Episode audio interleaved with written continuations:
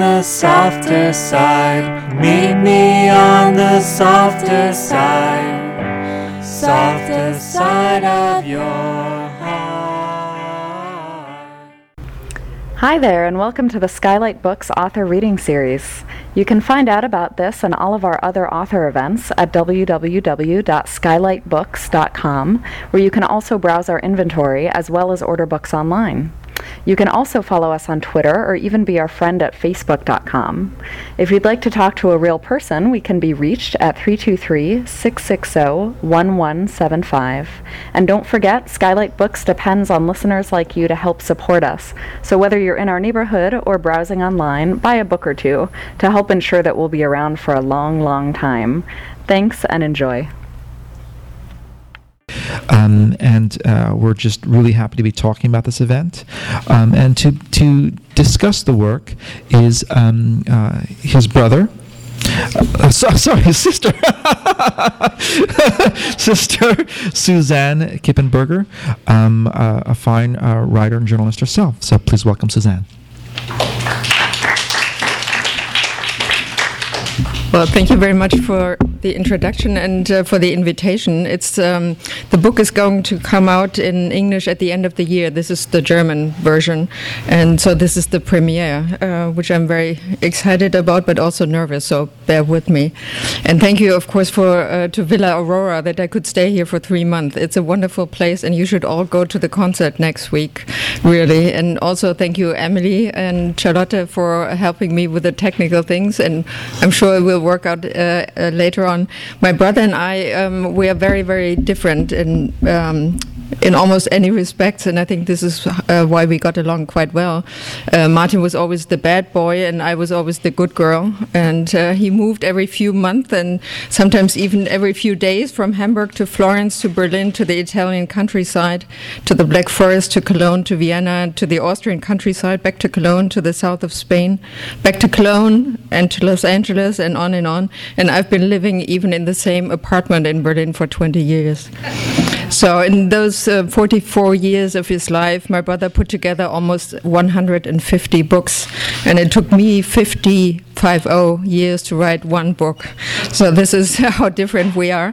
But there's one thing we have in common. That's our fear of machines, and uh, we're just terrible with everything technical. And my brother didn't have a cell phone. He didn't have a computer, so he would understand all the problems today. Um, the, first, the book came out four, four years ago um, for the 10th anniversary of his death. My brother died in 1997 at the age of 44 of liver cancer, hepatitis, and liver cirrhosis. You could say he died of his life, which is very, very intense life. Some people said that after a few hours with my brother, they needed to rest uh, for several days because he was so intense. Um, he died very quickly within six weeks, so people were um, quite shocked because they didn't even know, most people didn't even know that he was ill. And they were shocked even more when they uh, lived in Cologne and passed a bookstore, um, bookstore named called, uh, called uh, Walther König. And um, I hope later on you will see the picture. Uh, Walther König, he uh, took out all the pictures, uh, all the books in the window, and put in all of Martin's books. So the very the, the, very night that he died, and a lot of people in Cologne uh, who knew him, they passed the window. This is how they learned that he was dead. But a lot of people also learned for the first time how much he did, because you know it was a huge window. It was stuffed with his books.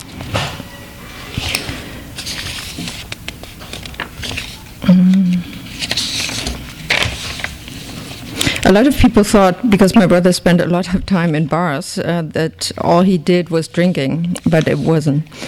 Um, the bookstore, since we're in a bookstore, I thought um, I would read a passage from the part about the Walther König bookstore, which was quite important for him. Martin called it his bar, even though no drinks were ser served there. It was in the heart of the city, just steps away from galleries, studios, paint stores, and cafes.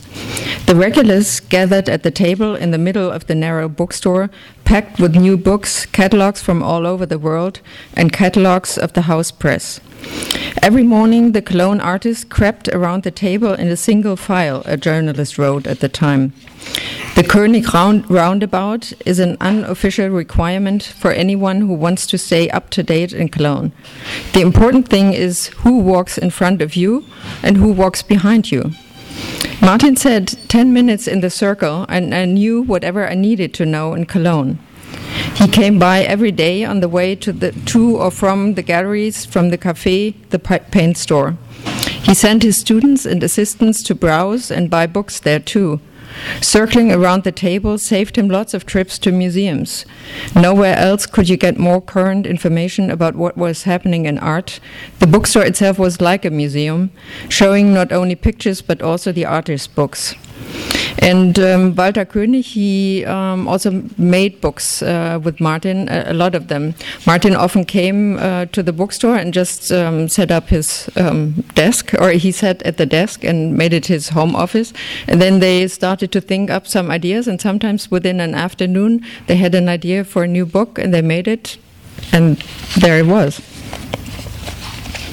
Um, Martin didn't sleep much. He was uh, up for what feels like 20 hours, and most of these 20 hours were spent in public spaces bars, restaurants, galleries, or the bookstore. He needed company because this was one of the things he was afraid of, and I think it was the only thing he was afraid of to be alone. He was a master of organizing his life so that he would never have to be alone.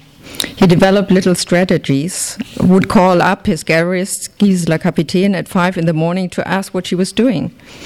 8 a.m. would find him in front of Eleni Koroneus, another gallerist door, in search of beer and coddling. He promised Sabine Grässlin, one of his collectors, pictures in 25% increments if she couldn't if she wouldn't go home to bed, a quarter of a picture for each hour she stayed, and she collected quite a, um, a nice collection this way, by just um, keeping him company. He once rang up Günter Lorenz, a manager at BMW, at 4 a.m. in his Amsterdam hotel room after everyone else had gone to bed and requested artist coddling. Lorenz had to go to Martin's hotel and keep him company at the bar until dawn. There's uh, one musician friend and his wife, um, a gallerist. They uh, lived in Frankfurt, and when Martin uh, moved to Frankfurt, he they were the only ones he knew.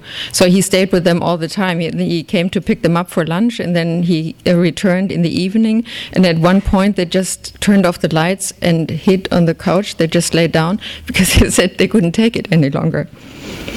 Oh, a cat. Um, Martin was hyper, his New York uh, gallerist Janelle Reiring said. Hyperactive, hyper intelligent, hypersensitive. Just as he could never not work and never not communicate, he could never not perceive. There was no off switch, he was always at a boil. Even when he finally did go to sleep, he didn't get any rest. I'm so tired in the morning, he said in an interview, because I dream so much. I have a whole day's work behind me as soon as I wake up. Sometimes Martin didn't go to bed at all, but straight from the bar to the studio. There he could withstand his solitude. He needed it there. He didn't drink there either. After his death, uh, something strange happened. Until then, he had been uh, the bad boy of the art world and hated by many, and all of a sudden, he became a star and everybody's darling. And sometimes, even those people who had hated him, all of a sudden, they loved him. And um, he had been known and well respected among younger artists and art students, and also had a lot of um, gallerists and uh, very loyal collectors. Most of them were friends of his. But um, the official art world, they didn't, uh, a lot of them didn't like them, the curators and the critics.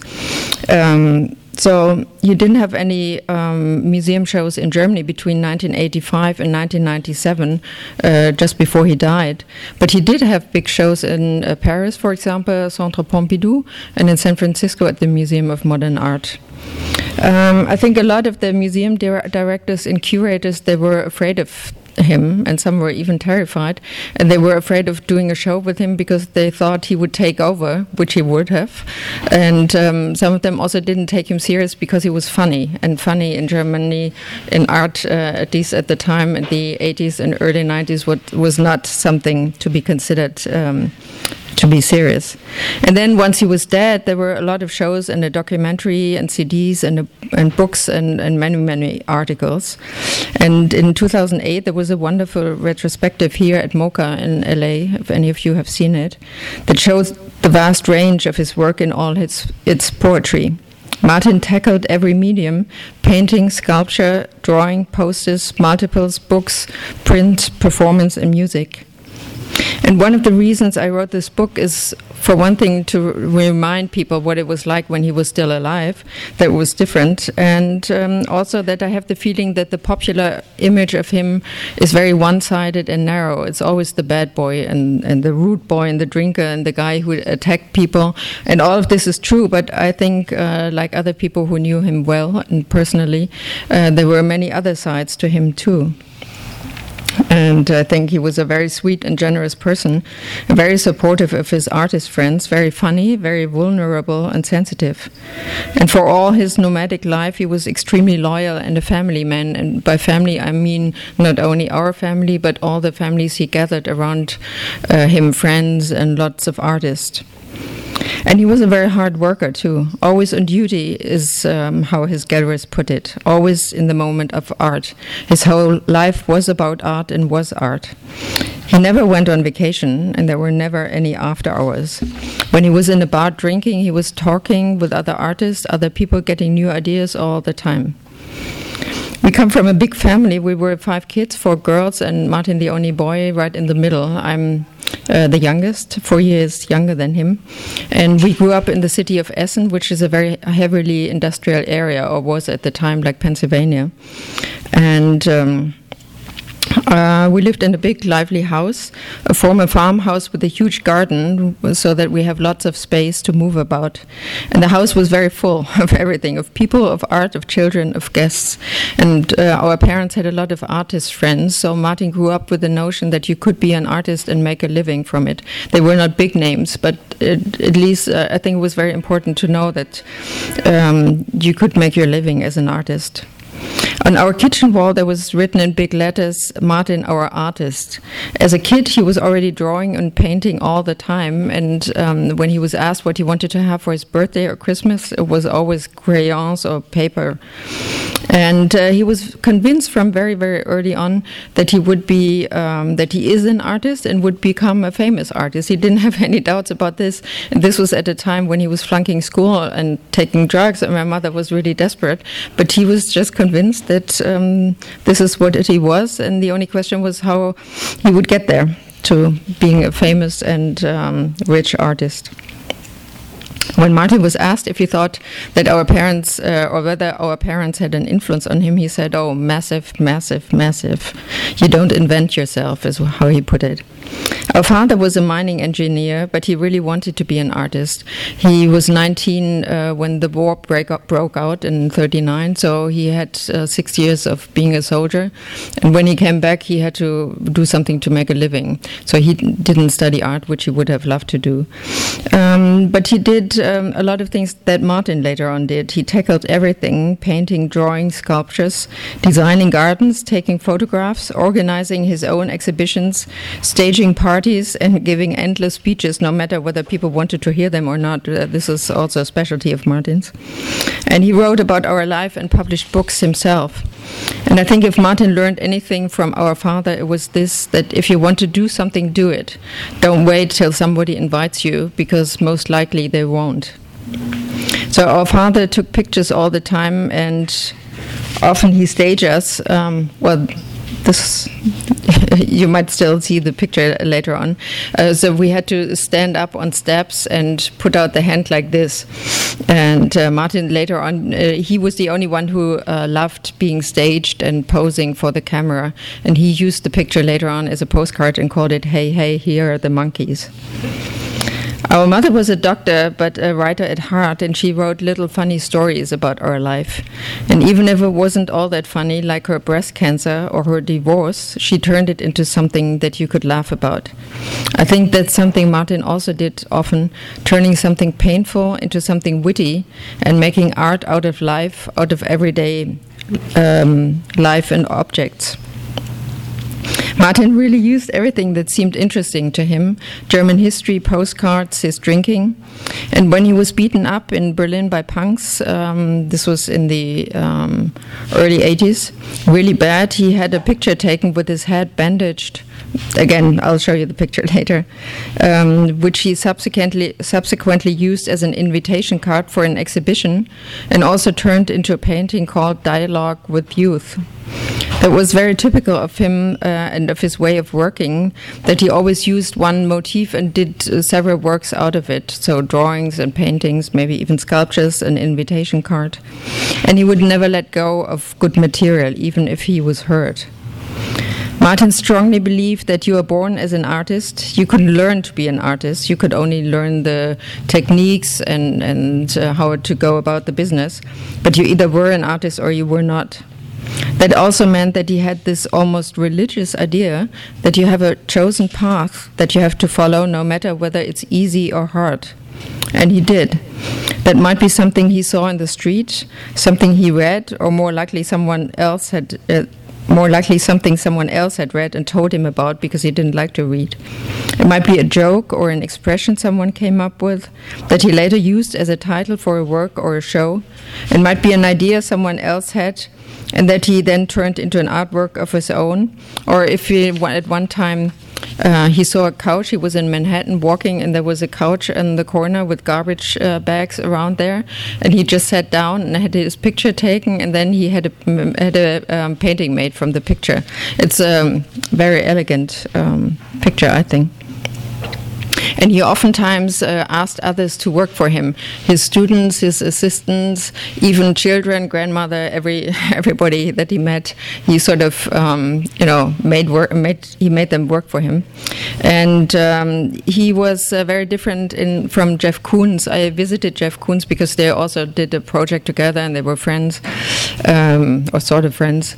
And Jeff Koons has a very different kind of studio. He has dozens of um, assistants, but they do exactly what he tells them. So he has a picture on the computer that he, um, you know, designed on the computer, and then his assistants they stand there and paint exactly, you know, one to one the way he did it.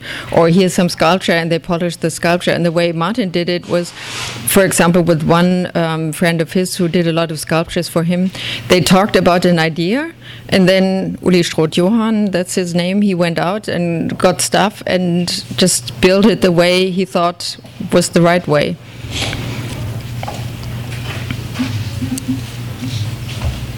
Martin always claimed that he wasn't made for school. The very first day, he put out a leg for the teacher, like this.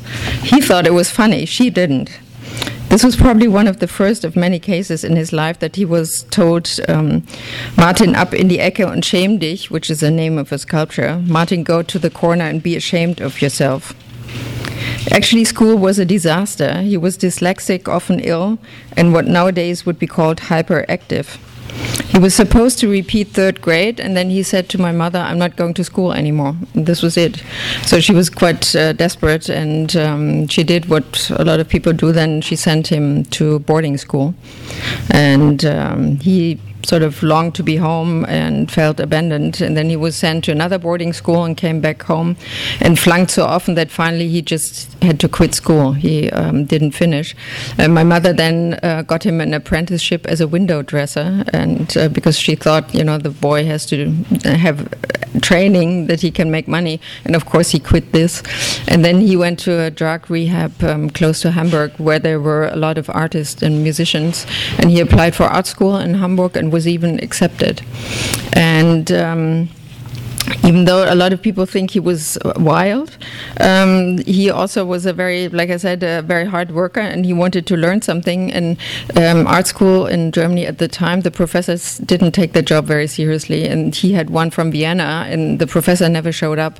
So he had his assistant take over, but his assistant oftentimes didn't show up. And at one time, he came late several hours, and Martin, as a student, just went up and hit him uh, because he was so angry. He thought, you know, he went to art school because he wanted to learn something, and then the stupid guy never comes.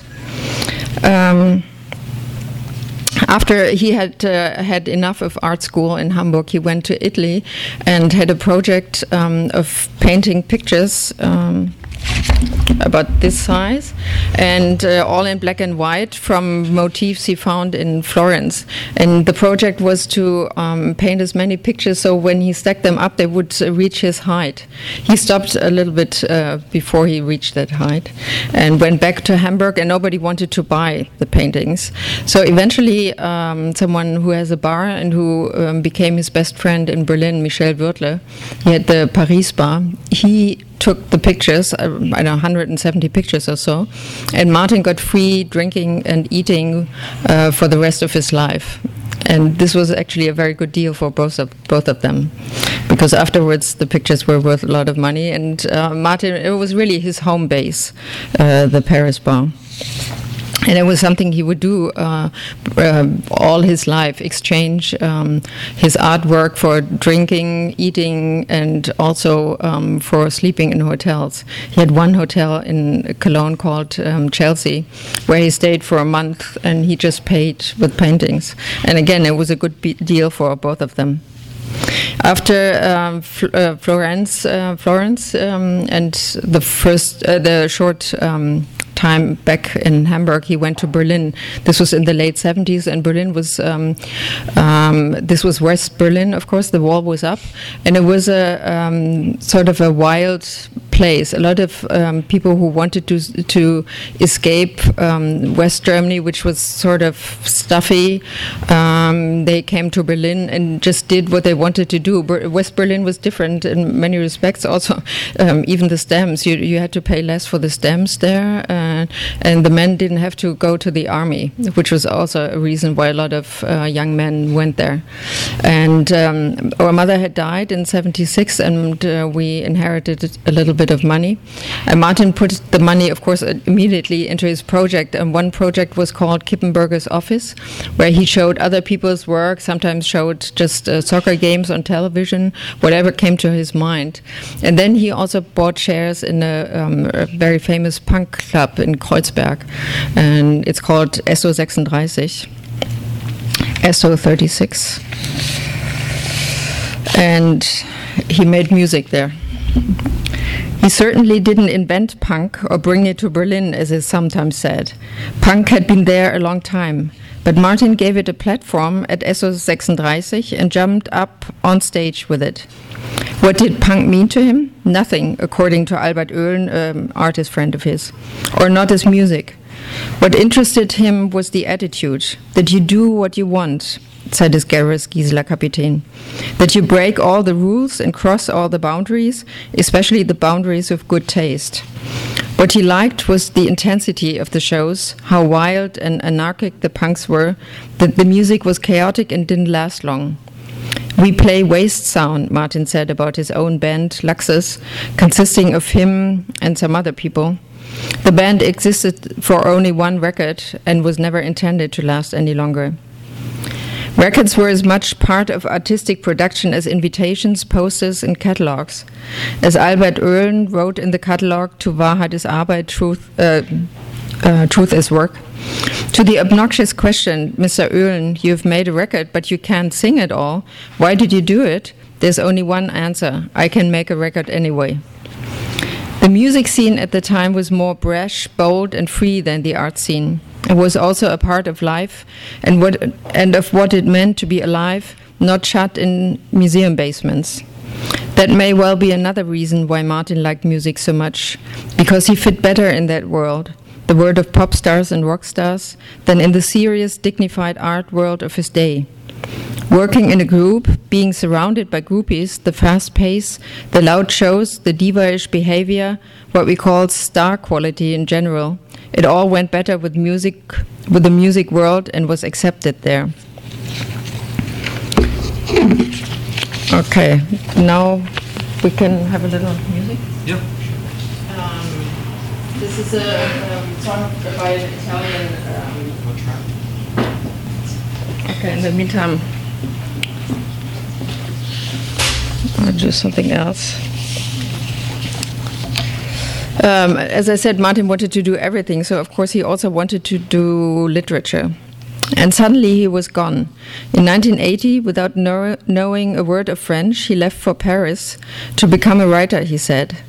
He did everything an aspiring writer along the Seine is supposed to do, found himself a garret room in an old Marais hotel and a cafe to sit in, like Hemingway and Fitzgerald. Now all he had to do was to write. It didn't work out at all, Martin said 15 years later. Four or five good poems came out, and that was it. Okay. No further? No, one further. Yeah.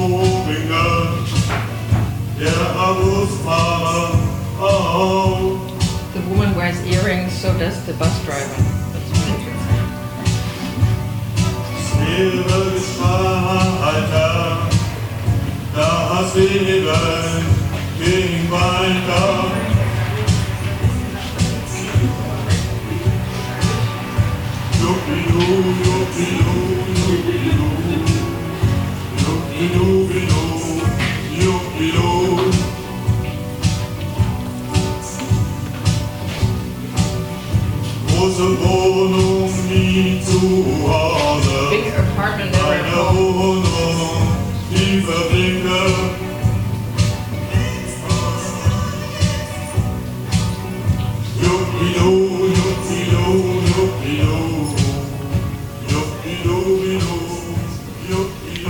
We can play more later on.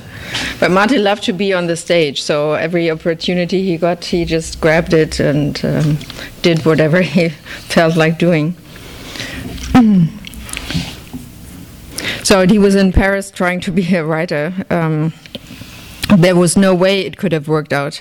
How could someone who had never in his life read a novel suddenly write one? A dyslexic who wrote only with difficulty and in block letters, someone used to hurtling around Berlin whose motto was idea today, done tomorrow.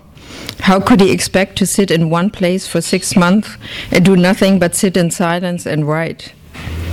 Maybe it was never supposed to work out. Like the plan to go to Florence to become an actor, Max Hetzler, Martin's gallerist, later thought that that project was designed in advance to fail too, so that Martin could work the failure into his art and his artist's biography. Escape into the life of a writer as part of the concept of the total artist who crossed all boundaries, the, or the concept of the artist as one who fails, but a show off either way. But even if Martin was never a real writer, he was a man of letters. With a preference for short forms, his exhibition and painting titles became catchphrases, and for speaking rather than writing his literature, for him it was a performance art, life as a play. Um, a lot of his um, his uh, titles for works in Germany are um, actually became sayings and also became shows of other uh, names um, of other shows. Talking is what he most loved to do, as he had already said in the late 70s in Berlin. Better than painting, goes faster. For Martin, art was always communication, a way to convey himself, and so conversation, or the monologue it often mutated into, talking, telling jokes, and telling stories were the literary forms that su- were, were the literary forms that suited him best, the most immediate and most spontaneous mode of communication. So he, he would often stand up uh, in, in places at openings in restaurants uh, at parties and would tell jokes. And he he he loved catchphrases but um, what he did with the jokes was the opposite. So he told a joke that normally would have lasted uh, maybe 2 minutes and he told it in half an hour or an hour and really tortured people. And if people uh, he wanted to see whether they you know would um, take it and if they um, got upset or something, then he would say, "I'll start from the beginning," and he did. so at one point, he also said, uh, "I could stop painting, but I could never stop talking." After uh, uh, Berlin, which was a very wild time, he um, um, went to Fr- uh, to Italy again to paint, and um, then he called several galleries in Germany and said, "I have all these paintings I want to show. Do you want to have them?" And all of them said no, except for one, Max Hetzler. And uh, so he's, he said he would look at them, and he thought Martin would maybe bring one or two or some picture, uh, some photographs of them. But Martin came with a VW bully and uh, just carried all the pictures up in the uh, the stairway to the gallery. And Max Hetzler did show it and became his gallerist after afterwards. And Martin went to the Black Forest. Um, uh, afterwards and uh, started what he called his Sahara and anti-Sahara program. Sahara program meant um, he didn't drink for several months and just painted, painted, painted. And anti-Sahara was Christmas or New, New Year's when he started drinking again. And then he had a show together. Um, and he stayed in, in the Black Forest with a family um, uh, called Christine, And they were very, very loyal uh, collectors and his uh, most important family, really um, he then, you know, he um, he kept moving uh, around. Eventually, also uh, got to Los Angeles, which was not such a good idea, really, because he didn't have a driver's license, and um, he was stuck in Venice, and the city just didn't suit him at all because he always loved to communicate directly and to go to a place and know there are artists uh, um, and talk to them. But here you have to make appointments a week or two weeks in advance, and then you have to drive there for two week, uh, two hours, and uh, you have to find someone to drive you. So it was not a happy time. But this um, pattern of his life of always uh, moving, um, he once did a um, catalog and he called it Heimweh Highway, Homesickness Highway, and I think that really sums up his whole life, um, longing to belong, to have a home, yet at the same time running away from the very idea in order to be free of obligations, duties, and constraints. His desire to find a resting place was at odds with his enormous cur- curiosity with which he threw himself at anything new. He was torn between having to be alone in order to paint and to draw, and not being able to be alone. A desire for being recognized for what he had done, yet not wanting to become public property. That was his lifelong struggle, really. In her foreword to the catalog Heimweh Highway, Jutta Koether describes Martin as an artist who stays in one place and lives out his vision of that place for a limited time before he's off again. Wherever he went, to someone's house or to a city, he tried to take possession of it, shape it, leave traces. Someone called it the Kippenberger, the Kippenbergerization of the world. Uh, after he came back from Los Angeles, he went to Frankfurt to teach. Mm.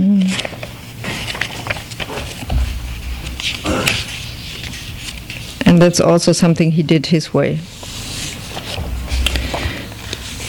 Like I said before, Martin was firmly convinced that you were born an artist or you weren't. You could learn techniques, but that wasn't art.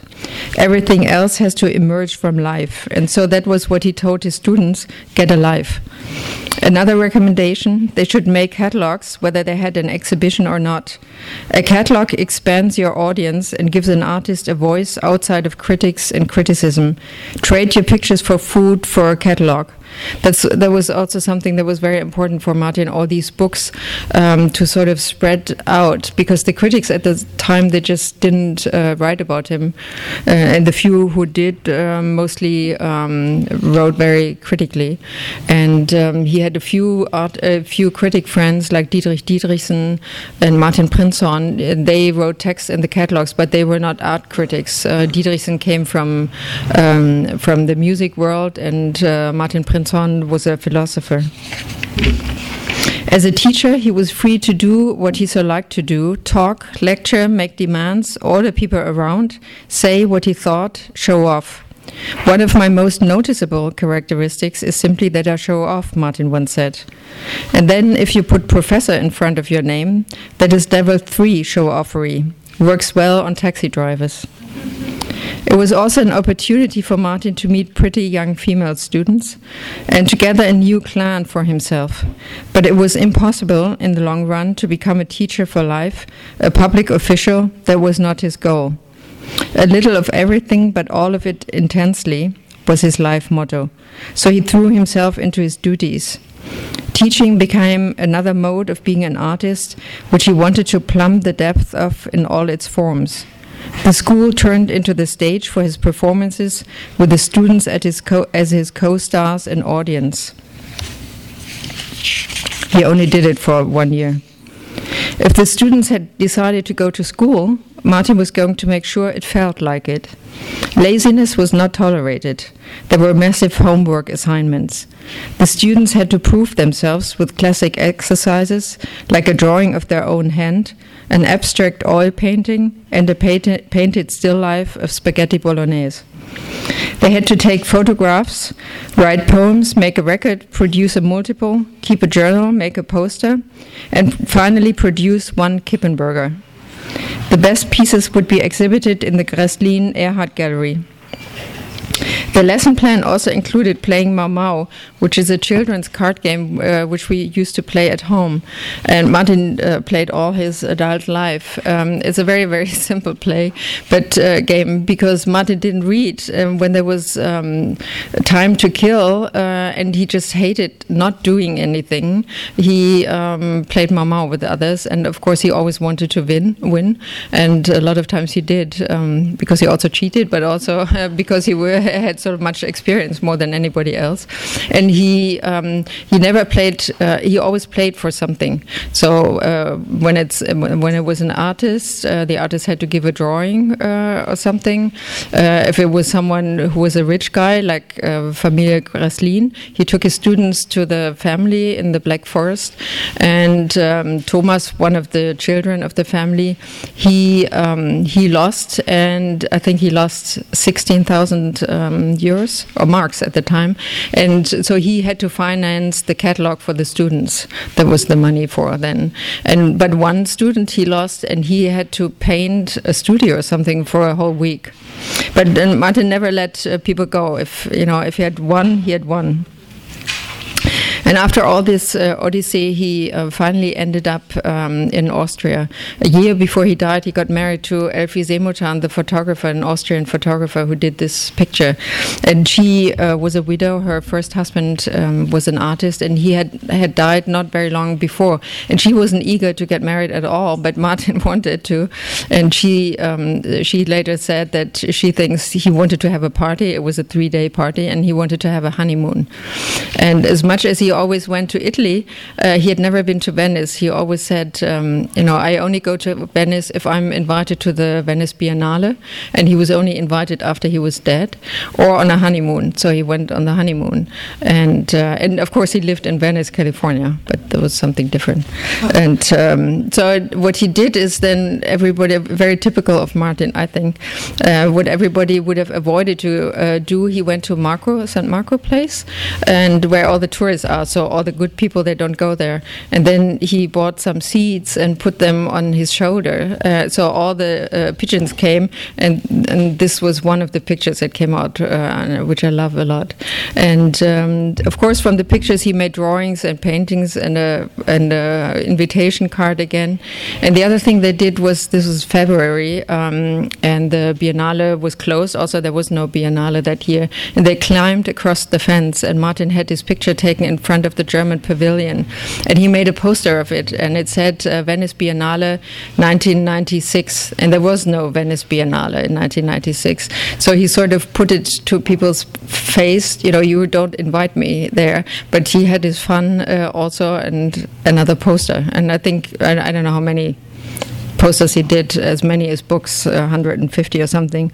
And um, he wanted to do a poster for every show. And if there wasn't enough money to do a um, poster at the show, uh, he sometimes did it a, a year afterwards. He just wanted to have the poster also as proof. Um, then this last year, um, before he died was very productive. He he lived in the countryside. Then um, Elfie had a house there in the uh, Austrian countryside, and he did two series um, of pictures that I think are among his best. And one is the, called "The Raft of the Medusa," and the other was um, the paintings, uh, the pictures Pablo could no longer paint. Uh, Martin was always in a dialogue with other artists, uh, living artists, but also dead artists. And Andy Warhol was one of the artists uh, very important to him, but also, of course, Picasso, because when we were kids, Picasso was the modern artist uh, of the 20th century. And a lot of people said, you know, some people loved him, others hated him, and they always said, oh, my kid could do the same thing. So Martin did a lot of work um, um, alluding to Picasso, one of the things he did, um, which was very funny, Picasso had a picture taken in his underwear uh, at one point. It's a very heroic um, picture. He looks very athletic on it, and then Martin um, got a old-fashioned German underwear and pulled it up here, and he had a, a, big belly at the time, and he made a whole series of um, these pictures, which are also lovely. And then the other series he did, um, like I said, was the pictures Pablo could no longer paint. And these were um, pictures of uh, Picasso's sad wife, also based on photographs um, someone had taken.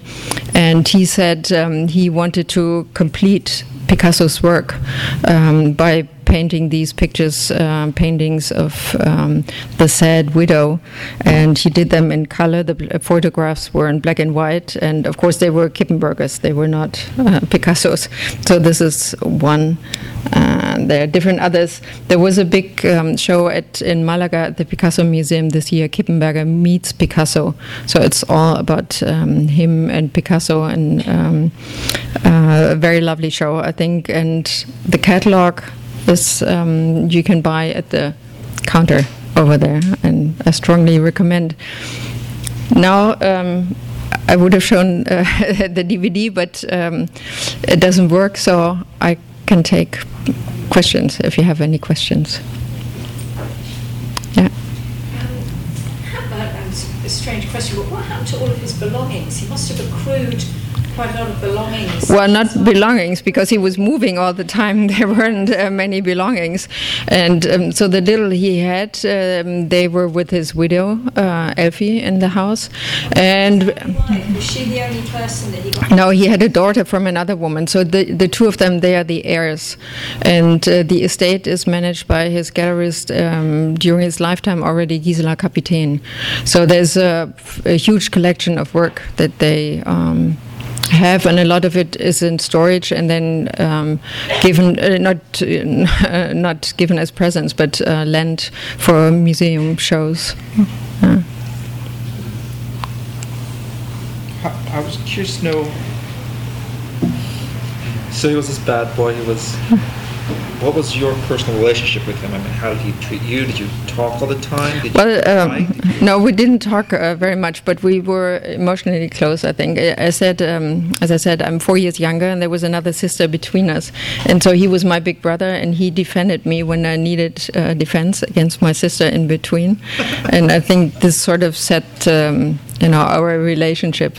And uh, martin was a even though of course he was fighting or, or struggling with the family he was also very much a family man and he always wanted us to come to the opening. So i did go to a lot and he was quite disappointed if uh, we didn't show up. And i visited him visited him in a lot of places uh, where he stayed. He his best friend who had this um, uh, bar Paris bar. He was uh, married to a Greek woman, and they had a house on a Greek island. And Martin always uh, went there to work in quiet. So I visited him there. Or at one time, he went with Albert Oehlen, the artist friend who was most important to him. They went to the south of Spain, and I visited uh, him there. But um, I was lucky. Also, his last assistant, who was also younger than him, he said he had uh, puppy protection, and I think I had the same thing because you know he made everybody else stay up uh, late, and um, he could also be a little bit nasty to other people, and um, we were protected as puppies. so, so my memories. Uh, I mean, I know that he, he's a very complex person, and I, I, I, think and hope it comes across in the book. Um, but still, my my personal perspective is. Um, um, a loving one. Yeah. Yeah. You said that uh, he feared being lonely. Uh, was this something that he explored in his art specifically? Well, he did a lot of self-portraits, and I think a lot of them, they um, you can feel this. And one picture he did, for example, was uh, of him with a pa- with a plate um, in front of his chest. Uh, Please don't uh, send home. And um, the last this uh, last series that I talked about, the raft of the Medusa. This is um, from a painting by Géricault. It's a 19th century, very big painting, and um, he um, he had Elfie, his wife, take pictures of him in the different poses of people on on this raft, and they were dying or were already dead, and um, he painted himself like this, and I think that's um, those are very lonely um, pictures. But um, astonishingly, astonishingly, during this last year, uh, after he had got married, and he stayed most of the time in the countryside in Austria, and this was in a remote house, um, he could stay there by himself. I mean, not very long, and of course, he also had a bar and restaurant there where he always went to, and where he set up office. Um, he, you know, he had um, uh, cards that said his name and the name of the hotel, 12:30 to 1:30. He could be reached there.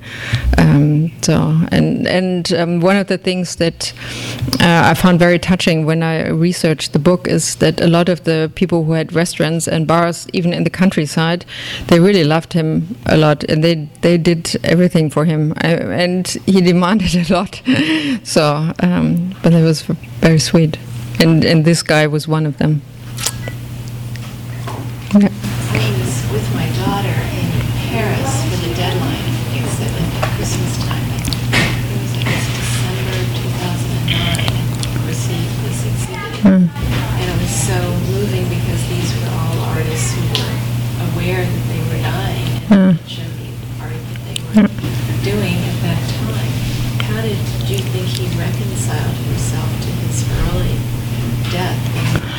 Well, interestingly, he said to someone um, about uh, yeah about a Question. I think some people didn't hear.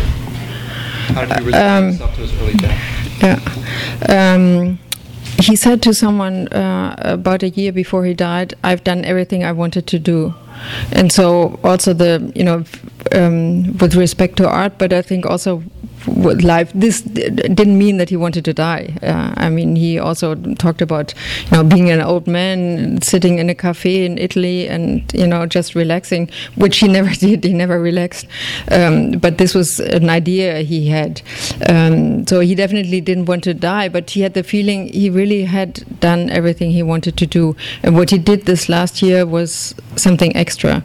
And I guess these are these were also um, self-portraits from the raft of the Medusa of him dying, and um, the official diagnosis of um, you know liver cancer and everything else came six weeks before he died. But I think he knew before. He didn't talk about it with anybody, but um, he knew, and so he painted himself. But he had such a joy painting them, and um, you know people have told me this was in the summer uh, before he died, and. He every he asked the others um, they had to come to his studio every day so he showed what he had done and uh, someone else told me that um, they came to visit him in his studio and he he took his pictures and you know went like this uh, like you know um, the the girls when when they when they voted for a Miss Universe or whatever you know they always have this in front of them and he did it like this and he just um, he, he had such a joy making art. I mean he also str- struggled a lot but um, he did have a lot of joy until the very end doing what he did. And I think I, I guess he probably also got married because he felt that um, there wasn't so much time left. But it was um, uh, I think he had the feeling of sort of having a home and having come home, and um, I, what I think was also great for him that um, he had a, a lot of girlfriends, a lot, and uh, oftentimes they didn't stay uh, together very long, and most of the relationships were quite unhappy. And to have someone who who he could um, not only love but also work with, I think was great at the end. Any other questions? Good stuff. Thank you.